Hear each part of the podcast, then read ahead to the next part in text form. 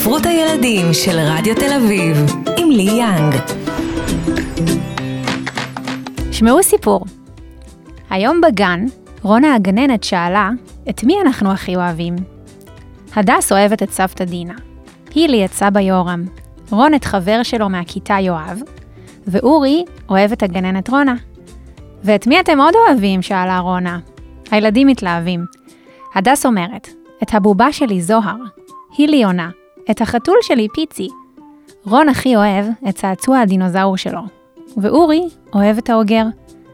ועכשיו לשאלת השאלות, אומרת רונה הגננת. את מי אתם הכי הכי אוהבים בעולם? נו, מה אתם חושבים? את מי הכי הכי אוהבים בעולם הזה? פודקאסט ספרות הילדים של רדיו תל אביב, עם לי יאנג. היום בפודקאסט ספרות הילדים נדבר על אימהות ואימהות בספרות הילדים. וגם אני אראיין את פרופסור מירי ברוך, חוקרת ספרות ילדים. אז בואו נדבר על אימהות בספרי ילדים.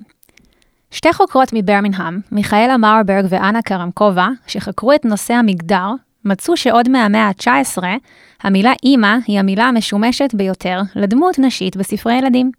ולא באמת צריך להסביר למה אימא, נכון? דמות מפתח עבור כל ילד, הרי ואימא מתחילים בזמן ההיריון כישות אחת, מחוברת, ובמשך כל הילדות וגם אחרי כן, אימא היא הכל.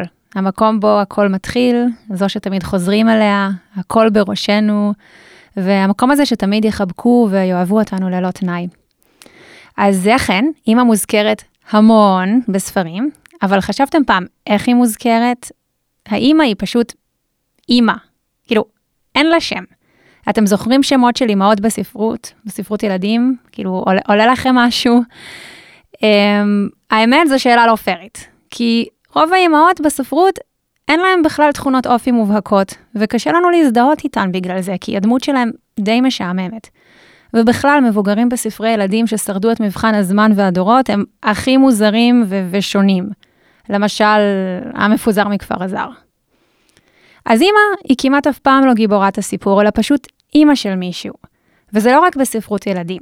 גם במחקר שנערך לא מזמן, וסקר ספרות נוער ניו זילנדית, הסתכלו על דמותה שלהם בסיפורים, וגם שם לא מצאו יותר מדי עומק באשר לדמות שלה, חוץ מקביעה דרך הטקסט שאו שהיא אימא טובה, או שהיא אימא רעה. כנ"ל לגבי ספרי קומיקס. הרבה פעמים, או ממש בכל הפעמים, האם נוכחת ברקע, בתור איור, אבל היא לא עושה שום דבר אקטיבי והיא פשוט יותר כזה סמל של משק הבית. אז נראה, כשזה נוגע לאימהות ולתפקיד האימהות, ככל שהחברה שלנו מתקדמת והדברים משתנים, ככה הם גם נשארים אותו הדבר. בכל זאת, אם אנחנו מחפשים שם או תיאור יותר ספציפי לאימא או לדמות הנשית בסיפור, אז uh, מיכאלה ואנה מהמחקר שהערכתי ערכו טבלה של שמות לדמויות הנשיות שהן מצאו במאה ה-19 ובמאה ה-20, וזה מה שהם מצאו, בסדר עולה. אז uh, המילה מכשפה, מאוד מאוד פופולרית, uh, מופיעה המון ביחס לדמויות נשיות. המילה מלכה, גם, uh, יותר במאה ה-19 מאשר היום. המילה האנגלית הרצינית יותר לאימא, mother, כי הם הסתכלו על ספרות באנגלית, אה, נוכחת המון, והיום במאה ה-20 ואילך, אה, mother הוחלפה ב-mom, שזה בעצם אותו דבר. אז אימא, אימא, אימא, אימא, אימא. והמחקר על אימהות וילדים בספרות ילדים גדול, אבל עדיין לא מסודר או עקבי. אז נראה שרוב השיחות הרציניות על הנושא עדיין קורות מחוץ למרחב האקדמי, בכל מיני בלוגים ופינות שונות באינטרנט. ומה שאני כן מצאתי במקומות האלה, זה שהרבה מהכותבות אומרות שלאימהות אין באמת סיכוי לרפרזנטציה שהיא יותר משטחית או סטריאוטיפית בספרות, כי מה שהילד רוצה וצריך לקבל מהספר, זה כשהוא יצטרך את אימא, היא תהיה שם. וזה מה שחשוב להם. ויש עוד סיבה, שהיא גם תלויה בקורא או בילד. צריך לזכור שאנחנו כותבים ספרי ילדים מנקודת המבט של ילדים. אז הגיוני שהילד לא יתאר את ההורים שלו ביותר מדי מילים, או ירעיף מחמאות כמו כמה האימא מופלאה ומושלמת, אז אה, זו גם עוד פרספקטיבה. אני רוצה לדבר על שלושה סוגי אימהות שאנחנו מוצאים אה, בספרות הקלאסית. אז אה, הסוג הראשון, האימהות הרעות, או יותר נכון, האימהות החורגות הרעות. אז איזה יווני ב-437 לפני הספירה אמר, עדיף נחש על אימא חורגת. למה יש כל כך הרבה אימהות חורגות? פשוט, אם חורגת קלה יותר להבנה ולעיכול הילד מאשר לשמוע שהאימא הביולוגית שלו היא פשוט השטן, אוקיי? עוד דמות אם, מאוד מאוד פופולרית, אה, דמות האם הלא נוכחת, או האם שמתה. באגדות הרבה פעמים האימא לא שם, ושימו לב, הבת איכשהו מצליחה לצלוח את החיים בלי שום חינוך ממנה. ראו ערך נסיכות דיסני, שלהרבה מהן אין אימא, או שלא מדברים על האימא, ועדיין הן חכמות, חזקות, ויודעות להשיג את הסוף הטוב שלהן. ולפעמים, זה שאין נוכחות הורים דווקא משרת לנו את הסיפור. נגיד, תחשבו על פיטר פן. הוא לא יכול להיות כזה שובב, אם היו לו הורים שהיו כאילו מרתקים אותו ו- ומענישים אותו על כל השטויות שהוא עושה. ומאידך, לוונדי יש לה הורים, ובמיוחד האימא היא סופר סופר דאגנית. אז uh, זה לא היה עובד אצל פיטר פן, שהוא מטורלל וחופשי מדי. עוד סוג חמודה של דמות אם נשית, uh, שהיא לא האם הביולוגית, אבל בכל זאת אימא, uh, הפייה האם, אוקיי? או הפייה הטובה. זו בעצם האימא מלמעלה, שדואגת, מאפשרת, מושלמת, והיא תעשה הכל כדי שהגיבורה תהיה מאושרת. ולפני סיום הסקירה שלי, כדי שיהיה קצת מבדר, אה, חשבתי לעצמי, עבור עצמי, מי הן האימהות הכי רעות, לדעתי, בספרות ילדים.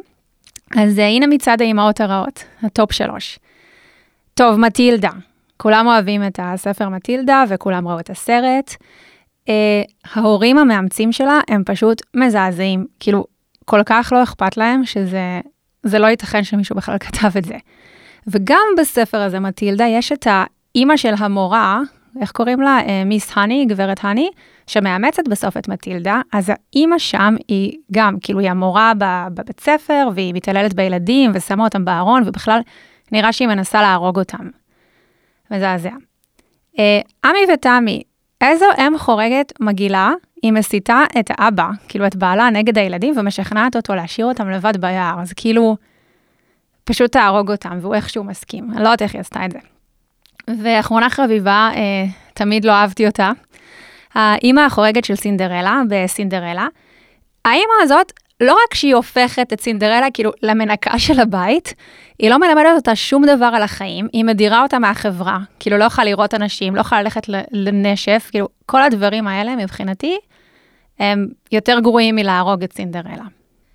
אז uh, אני שמחה לארח בתוכנית שלנו את uh, פרופסור מירי ברוך, חוקרת ספרות ילדים. שלום מירי. שלום רב. תודה שהצטרפת אלינו. Uh, את יכולה בבקשה לספר לנו איך השתנה היחס להורים בספרות הילדים, ואולי גם למה הסופרים שכתבו את הספרים הציגו את ההורים בדרך שבה הם בחרו? קודם כל, ההורים הם חלק מהחברה, וזה ברור שהחברה משתקפת בספרות ילדים, כי זה מה שהסופרים מכירים. Uh, התופעה הנורא מעניינת, שאני חושבת שהיא כלל עולמית, אבל בישראל יש uh, תופעות uh, נלוות וטיפה אחרות, זה השינוי במעמד ההורות, בגלל כל מה שסובב, סובב את העולם של המשפחה. אבל זה לא רק משפחה. בואו נתחיל בעניין הזה של בשנות ה-40, אולי אפילו קודם, ההורים היו, גם אבא, גם אמא, היו אנשים סמכותיים מאוד. הם ידעו, הם החליטו בשביל הילד, הם היו מחנכים אותו, הם האמינו שלמה שהם מחנכים זה דבר נכון. זאת אומרת, הדבר הכי בולט זה שהם ידעו שלחנך ילד יעשה לו טוב לעתיד. כלומר, הילד הוא למעשה תקוות העתיד. וההורים רוצים שיהיה לו טוב, אז גם אם כרגע לא טוב לו, אבל הם מחנכים אותו גם לעתיד לבוא. אז אם את לוקחת את כל היצירות שהדור שלי יודע בעל פה, נניח את uh, כובע קסמים של לאה גולדברג, ו- והילדה פשוט מנסה לחמוק מההורים, כי כל הזמן הם מחנכים אותה, וכל הזמן הם, הם, הם, הם אומרים לה, נניח, אה, אה, אמא בערב כבר לא תאמר, לכי לישון כבר מאוחר, ואבא לא יגער במילים, אל תתערבי בשיחת הגדולים. ו- ואחר כך איש לא יעז להגיד לי עכשיו שוב היבודה סיפורי אה, כזב. כלומר, ההורים ידעו להגיד לילד איך צריך להת, להתנהג, אל תתערבי בשיחת הגדולים, גדולים אה, מדברים, אז אל תשתקי, או, או אל תשקרי, וכולי וכולי. עכשיו, ה- ה- אז שוב, אה, בטח יצירה שאפילו את מכירה, למרות שזה שייך לדור שלי, הילד הרע של לאה גולדברג, שאימא, כשהילד בונה לו אונייה על הגזוסטרה, ואימא אומרת לו, גד, תתבייש, זה איום ונורא. ואבא אומר, באמת, זה לא צחוק, תלמיד כיתה א' נוהג כתינוק. אה, והילד דוחף את הילדה שמנסה להיות חברה שלה, ואז אה, סבתא שלה אומרת, הוא פרא אדם איום ונורא. כן. יודעת שדן ילד רע. בקיצור, כל המבוגרים מחנכים את הילד. וזה נמשך עד שנות ה-70. אם את לוקחת את כל היצירות של היוצרים הקלאסיים שלנו, אז כולם אה, מחנכים את הילד. מה שמאפיין אותם זה שהם מאוד סמכותיים, והטון הדובר שלהם הוא תמיד טון מחנך, והם יודעים למה הם מחנכים. והמהפך הגדול שקרה, שמה שנקרא אובדן הסמכות ההורית, זה בין היתר אה, גם גם קרתה מלחמה באמצע, הייתה מלחמת יום כיפור, אבל מה שבאמת הכי בולט זה, זה העניין הזה של כניסת מחשבים אה, הביתה, הווידאו וה, וה, וכל מיני מכשירים שההורים לא ידעו להשתמש בהם, ופתאום האמא הכל יכולה ואבא הכל יכול, שיכלו תמיד לחנך ולהדגים ולעשות, פתאום הם לא יודעים כלום, והם תלויים בילד הקטן, המסכן, ש, שקודם צרכו עליו ועכשיו, אה, אה, קודם, קודם הילד היה תלוי בהם, ועכשיו הם, הם תלויים כל כך בילד. אה, שלהם. זה מעניין, כי את בעצם אומרת שהשינוי קשור לטכנולוגיה, בעצם להאצה אה, בטכנולוגיה. הוא בוודאי קשור גם לטכנולוגיה. תראי, קחי למשל יצירה שכתב... אה, ליאור תומשין, מי שהתחיל בזה כמובן היה יורם טהרלב, אה, כן, יורם טהרלב ויהודה אטלס, אבל, אה, אבל אה, בשנות ה-2000, 2008, משהו כזה, כתב ליאור תומשין, כתב מין יצירון, אוסף של יצירות חמודות כאלה, שכל הזמן הוא מחנך את ההורים. אבא כעס עליי שאני לא בסדר, שאני לא מקשיב, אני לא מנקה את החדר. אה, אני והוא ברוגז כבר מאתמול, וללכת לחברים היום אני לא יכול, אבל כל זה ייגמר בקרוב, כך אני חושב, הוא יבקש ממני עזרה כשיתקע לו המחשב. כמובן. שזה קלאסי ממש בכל בית טוב, אה, אה, אבל הילד ממשיך לחנך, זה לא... אצל יהודה אטלס הילד מחנך, הוא מתבייש באבא. אצל, אצל תומשין הוא, הוא כבר מחנך את ההורים ממש. היפוך תפקידים אמיתי. אה, היום אבא ואימא התעוררו מאוחר ובגללם הגעתי לכיתה אחרי השיעור. זה נראה לי מאוד לא פייר ומאוד מיותר ללכת למזכירות שירשמו לי איחור. אפשר לחשוב בבית ספר לא יודעים שבכלל לא פשוט לחנך הורים. לכן החלטתי שהיום בתשע על השעון, אני שולח את שניהם שישכבו לישון. כן, יש כאן גם את uh, עניין של העצמת הילד שאנחנו רואים היום בספרות, אה, נכון? זה בדיוק העניין, זה, mm-hmm. זה, זה, זה אותה נתנדה שכאשר הילד היה למטה, ההורים היו למעלה. ועכשיו הילד הוא למעלה וההורים הם למטה, הם ננזפים והוא הנוזף. עכשיו, העניין הוא שבינתיים אה, נכנסו גם כל מיני תיאוריות פסיכולוגיות ויוצרות רגשות אשם אצל ההורים. ועוד יותר, הילד נעשה כביכול עצמאי יותר, ולא לא יכול אפילו להסתמך על ההורים, כי ההורים לא יכולים לעזור לו בדברים מסוימים. אבל אני חושבת שצריך לזכור שהספרות הזו לא נכתבת על ידי ילד, זה, היא נכתבת על ידי מבוגרים שחושבים שכך מרגיש הילד. ואני לא בטוחה לגמרי שזה כל כך נכון במציאות, אבל זה בכל מקרה נכון מאוד בספרות. זאת אומרת, באותה ספרות שהמבוגרים כותבים, אז הם אה, אה, מציגים את הילד כמו שהם מרגישים את עצמם מול הילד. אני לא בטוחה שילד כל כך רוצה שההורים שלו יהיו כל כך סמרטוטים, אבל בואי נתקדם הלאה. הדבר האחד הבולט מאוד, זה היה שההורים היו יודעים הכל. הילד היה פונה אל ההורה בתור יודע הכל, וה, וההורים באמת היו מספקים את הידע. עכשיו, היה ידע סגור שההורים היו אומרים, חכה, תגדל, כשתגדיל, כשתגדל תבין. היום אין דבר כזה, היום מסבירים לילד הכל מרגע שהוא נולד.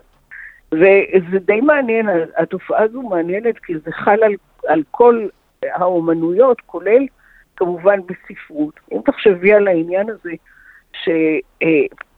שכל הנושא הזה של סוגי משפחות, שפעם היו מסתירים את זה והיו אומרים שתגדלי תביני, היום מסבירים לילד מגיל אפס בגן שיש משפחות עם שני אבות ויש משפחות עם שתי אמהות ויש ילד שנולד מזרע, מבנק הזרע ויש ילד שנולד כך ופתאום, באמת זו תופעה של עשר השנים האחרונות, הספרות מלאה, ספרות הילדים מלאה בהצגת משפחות שונות, שאף פעם, אף פעם, אף פעם לא הוצגה בספרות ילדים. זאת אומרת, לא היה לך מצב כזה שתיארו אה, אה, שתי לסביות מגדלות ילד, זה לא היה בכלל.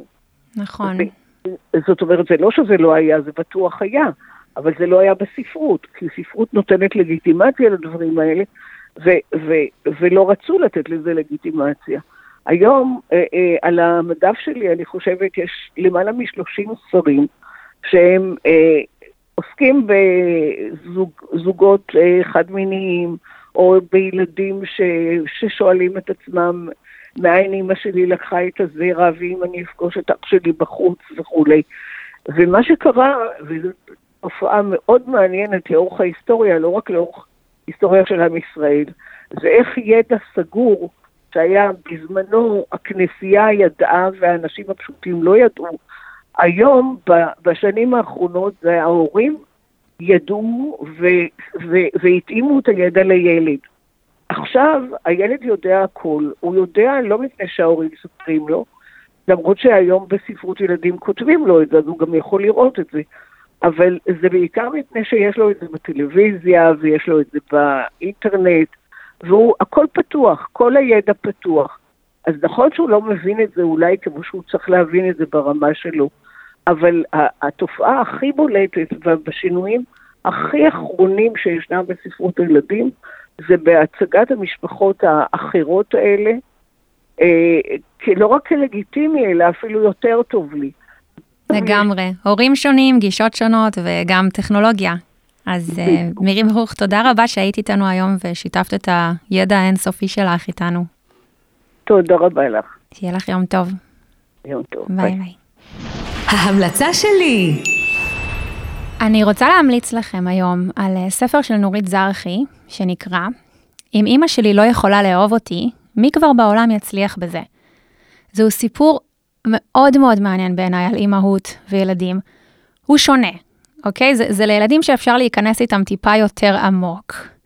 אה, זה על התלות שלנו באהבתה של אימא, ועל ההבדל בין מה שהילד מרגיש כלפי האם, שלפעמים נראה שבגלל שהיא לא פנויה או טרודה, היא לא אוהבת אותו. וכמובן בספר אה, נורית זרחי מראה לנו מאוד בעדינות ובחוכמה את האמת לאמיתה, שהיא שהאם תמיד תמיד אוהבת את ילדיה, אה, סיפור מורכב, שונה ומקסים. תודה רבה לכל מי שהיה היום איתנו בפודקאסט, תודה לזוהר קרמן, לקרולינה אבייב ולפרופסור מירי ברוך. וזה הסוף.